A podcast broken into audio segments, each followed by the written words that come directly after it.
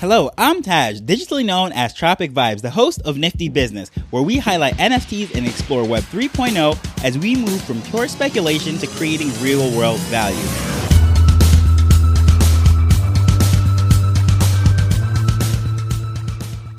So, when the Lazy Lions released their Lazy Cubs, I knew I wanted one because I've had my eyes on Lazy Lion Pride and everything that they're doing because they're just a great community doing some amazing things. However, when that episode released, I was saying that although the public sale was at 0.1 ETH, I was going to get the one that I wanted after the art revealed, and most likely I was going to get it for about half that price. I was trying to get it at a discount because usually what happens is the art reveal happens and the price drops shortly after that. Well, that happened just as I expected. However, at the time when the one I wanted with the trait that I wanted came on the market, I did not have the funds. At the time, I also said, well, it's not the end of the world. I'm pretty sure that with all this happening right now, with FUD, the market's going down, this thing's going to probably end up back on the market again. Well, that exactly happened today, and I was excited and I was all ready to dive into this, but there's one huge thing. I cannot make the purchase. I cannot access my funds to get into my wallet. Now, as much as a headache as that is, it does create for this content. So I'm going to share with you the growing pains of the space where we currently are and remind you of what it was like to get into certain applications from the Web 2 world, which we're so far removed from that because it just became a way of life. And it's just showing you where we are with this. And as far as the next stage of growth that we're going to within Web 3, NFTs, crypto and all of this stuff, what needs to happen for that to really take off and be mainstream. So, do you remember setting up your PayPal account from back in the day? Most likely you have one of those, whether it was used for eBay or purchasing from another website or something like that. What you had to do is you had to link it to a bank account to fund it. Most likely it was through ACH checking transfer. They would do a very small, less than a dollar transfer. So, let's say 32 cents, and then another one would be for 16 cents. And to verify your account to say that this was actually actually yours, that you have that bank account and funds could go back and forth between the PayPal and the bank, you'd have to punch in that number saying that the those two small transactions, the 32 cents and a 16 cents, I believe I said.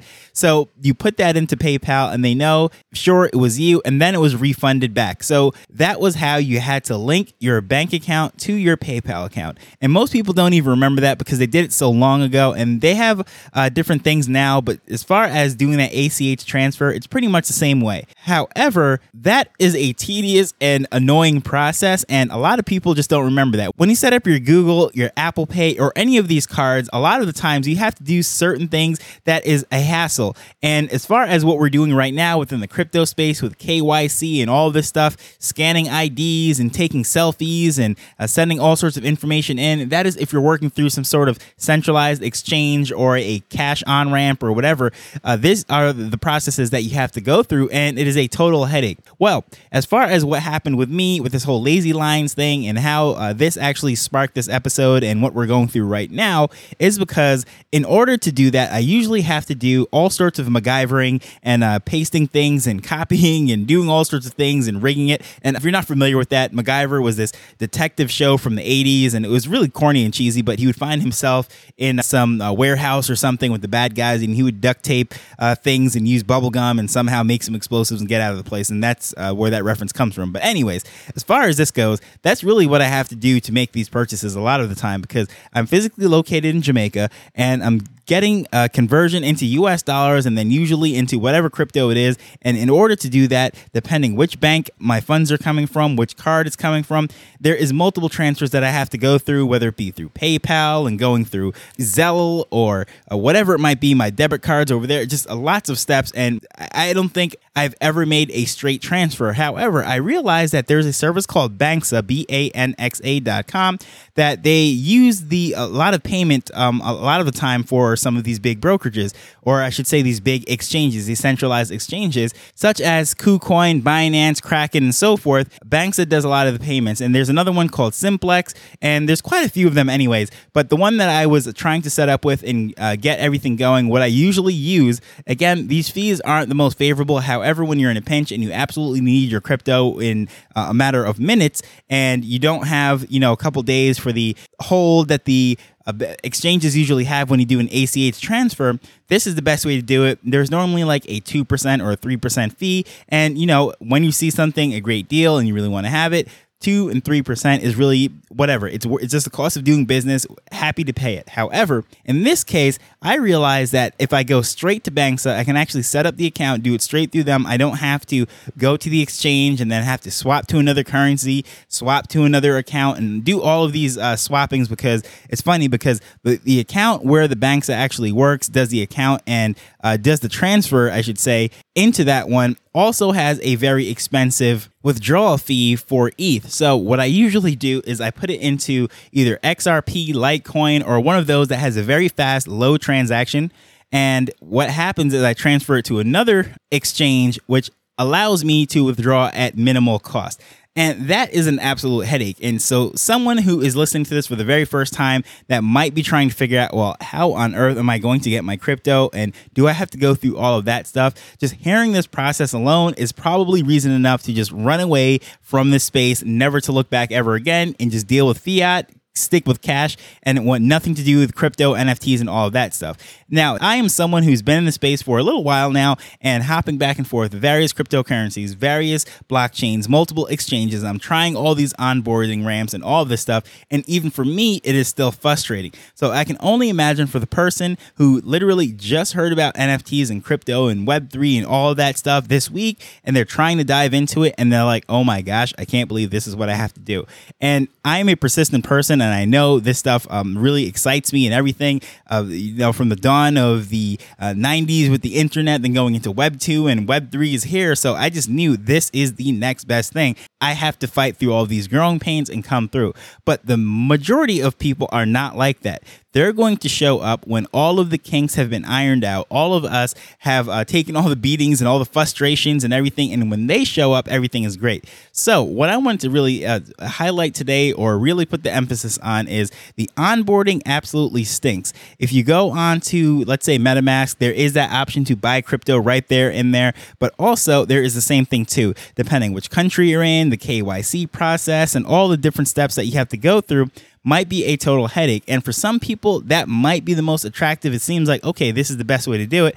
But then, of course, when you weigh in the fees and all of that as a newbie, and then not even understanding that there's gas and all sorts of craziness, this is a frustrating space. So, with all that said, and that might just sound like a rant and like I'm totally just venting right now, however, there is a method to the madness as to why I am sharing all of it. A year ago, when I first came into the space, it was way harder. It was much more frustrating, and there wasn't as many options, and it was uh, this times 10 in my opinion honestly because the banks were just not cooperating with it. Some of these uh, cards just would not work if you're trying to make any kind of crypto purchases to an exchange or anything of that nature. And now they're starting to loosen up a little bit. They're warming up to the idea.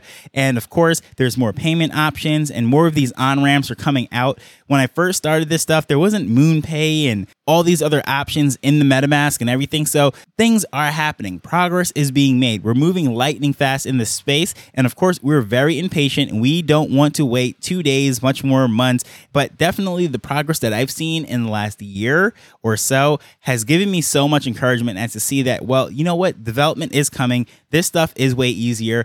And of course, the people, as I said, that are willing to test all the stuff and basically break it and learn and grow with the space, well, they are going to be in a better position when we come out of this current bear market, the builder's market, whatever you want to call it, and we start to get back into that bull market when everyone's all excited and just FOMOing in and trying to rush into the space. But here's the good thing for those of us that are still here, we're still building, we're still buying, we're still collecting, we're still interacting and having community and what have you, we're putting ourselves in a position to not only appreciate the, the fact that when things do get easier and it is a much better access and uh, just better onboarding ramps and uh, the user interface of everything is going to be easy, but we're also going to be in a position to make decisions quickly. We're not going to have to fumble through all of this stuff because just imagine trying to navigate this stuff during the bull market when something hot is coming out. Most likely you're going to miss out. Do you remember what that was like if you have been in the space for, let's say, six months or so, when uh, literally when a hot drop or something was coming out, that it was absolutely just a frenzy and it, it was panic. So just imagine trying to navigate this stuff, trying to figure it out on top of the FOMO and the rush and all that stuff. So continuing to do all of this stuff in this space, I think is a great thing. And we're all going to be in a better position going forward. So we haven't really been seeing too many WAGMIs on Twitter anymore because it seems like everyone's starting to think that we're not all going to make it. Well, that is true. However, what I noticed is with WAGMI, W A G M I, is it can also stand for we are going to make it. And those of us that are still here, of course, not all of us are here, but those of us that are still here, that are still encouraging each other, that we're still having fun and doing all this stuff together, I truly believe that we are going to make it. So, I'd love to know, since coming to the space, what was your most frustrating thing? What kind of hurdle did you hop over? What did you have to learn? Because we've all had it, and I would love to know. Feel free to shoot me a line over at Tropic Vibes on Twitter. Love to hear what you have to say. Maybe it's just misery loves company, but hey, I want to hear what your stories are as well. With that said, I just want to thank you for hanging in there, going with the growing pains as we're learning and building Web3 together. But as usual, I want to thank you until next time, later. The Nifty Business Arrow is not investment advice, it provides insights and information within the space. As with anything, please do your own research before making a decision whether you're making an investment or a purchase.